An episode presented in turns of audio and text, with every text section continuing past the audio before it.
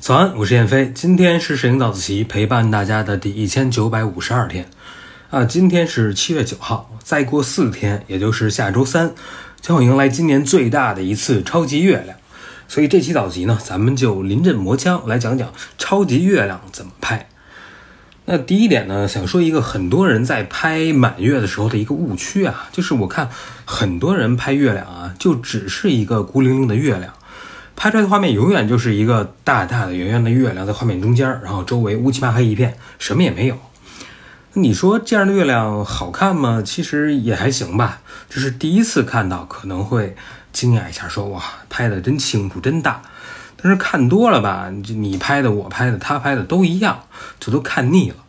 那最多这个就是比比谁的镜头更牛呗，谁的器材更好，能把月亮拍的这么大、这么清晰呗。所以我们应该怎么才能把月亮拍好呢？首先啊，就是要多利用前景。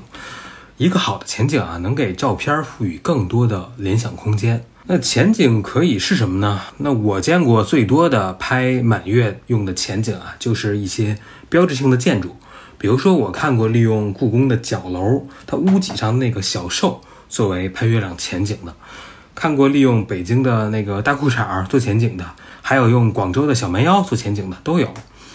那前景一定是建筑吗？其实也不一定啊。比如说上面这张照片啊，是飞机刚好从月亮上面划过。啊，这是我拍的，其实这也算是一种前景，对吧？当然，为了拍摄这张照片啊，前期肯定是需要有很多的准备工作的。我光踩点踩这个航线啊，就准备了一个礼拜的时间。那具体的这张照片的拍摄方法，大家可以点击下面这个链接。我之前专门就这张照片做过一期早自习。那有同学说啊，我旁边既没有这些地标建筑，也没有什么飞机航线，那我用什么做前景呢？其实还有一个特别好用的前景，可以说是一个万能的前景，就是树。而且这个东西啊，它不分春夏秋冬，不分季节，什么时候拍什么时候好看。我们小时候都学过嘛，就是月上柳梢头，人约黄昏后。所以你看上面这张照片啊，就是以一个冬天的枯树的树枝作为前景拍的月亮，就特别有意境。那还有什么可以做前景呢？就是你随便找一个高一点的建筑，比如说路灯啊，比如说。高楼上边有个小喇叭，有个电塔呀什么的，其实这些都是可以做前景的，不一定非得是地标建筑。说到这儿呢，我又想到我们小时候学过李清照的一个名句，叫“云中谁寄锦书来，雁字回时，月满西楼”。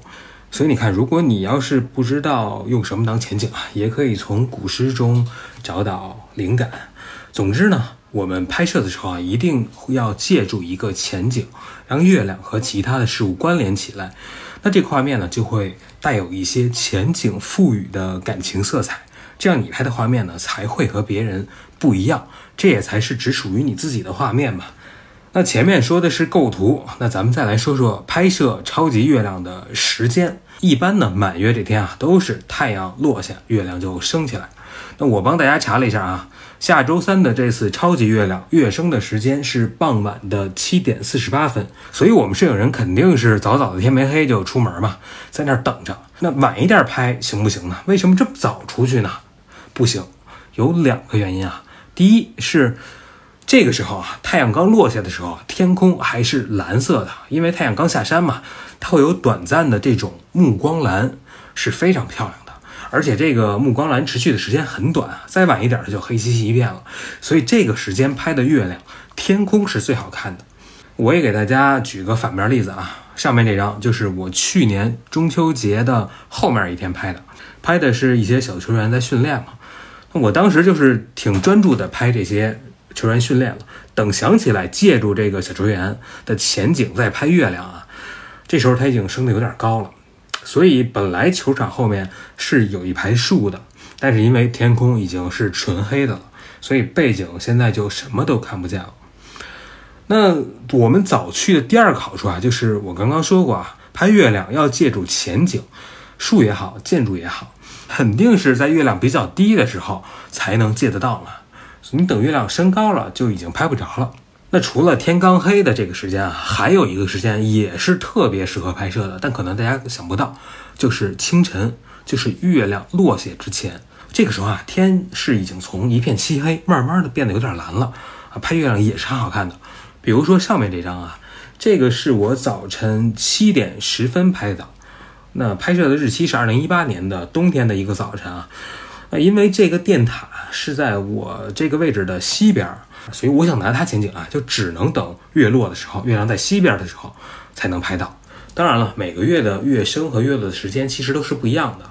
我帮大家查了一下啊，这次的超级满月月落的时间是清晨的四点五十五分，所以如果你家西边有特别好的前景，你想拍的话，那可能你就要早起了。那说完了画面的构图，说完了拍摄的时间，最后咱们再来说说拍摄器材和参数的事儿啊。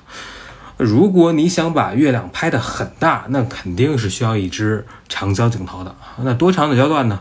一般来说，至少要等效焦距二百毫米以上吧。当然，焦段越长越好啊，越长月亮就越大。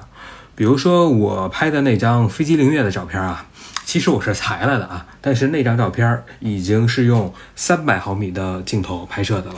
那只有长焦可以拍月亮吗？其实也不一定啊。你看上面这张照片啊，这个就是用广角拍的。当然，你用广角镜头拍摄呢，月亮肯定就会比较小，所以呢，就更需要你在画面中注重这个前景的选择。那最后，咱们再来说说参数吧。这里说的参数啊，主要指的是长焦拍月亮的参数。那因为天空比较黑，月亮又很亮，那用自动曝光呢，就有很大的风险，所以我们基本上都是会用手动曝光，也就是 M 档，自己设置参数。我给大家一个基准参数啊，就是快门，一般我们是用二百五十分之一秒，用五点六的光圈，然后感光度用到二百。当然，这三个参数都不是固定的啊。如果月亮很亮，或者呢你拍的画面中还有其他很亮的前景，比如说你要用中国尊做前景，那它是很亮的，那我就可以缩小光圈嘛。那如果太暗呢，你就可以增加光圈和感光度。但是这个快门速度啊，我们一般不会太慢，因为月亮啊，你用强焦看，其实它是一直在动的，而且动得挺快的。如果你快门稍微慢一点儿，它可能就会有糊的风险。最后再补充一点啊，月亮升起和落下的位置啊，其实每天都是会变的。所以如果你拿不准它从哪儿出来，从哪儿落下，可以下载一些应用，你打开它呢，就会实景的在天上画出一个月亮运行的轨迹。哎，它从哪儿出，从哪儿下，就一目了然了。那我常用的呢是一个叫 Star Walk Two 的 app，它有一个免费的版本和一个收费的版本，免费的就够用了啊，但是它可能没有那么精确，会稍微有一点偏差。那如果大家有什么好的辅助拍月亮的应用呢，也可以在留言里头推荐一下。最后呢，还有一个重要的通知，就是我们咖图和艺卓共同举办的艺卓杯摄影大赛，还有最后七天的投稿时间。那这次比赛呢是不限主题的，每个人都可以投三幅作品。那大家如果有满意的照片，都欢迎投稿，或者你这次拍到了满意的超级月亮的照片呢，也欢迎来参加投稿。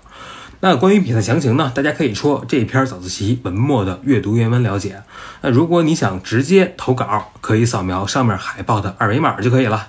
好，那今天是摄影早自习陪伴大家的第一千九百五十二天，我是燕飞，每天早上六点半，微信公众号摄影早自习，不见不散。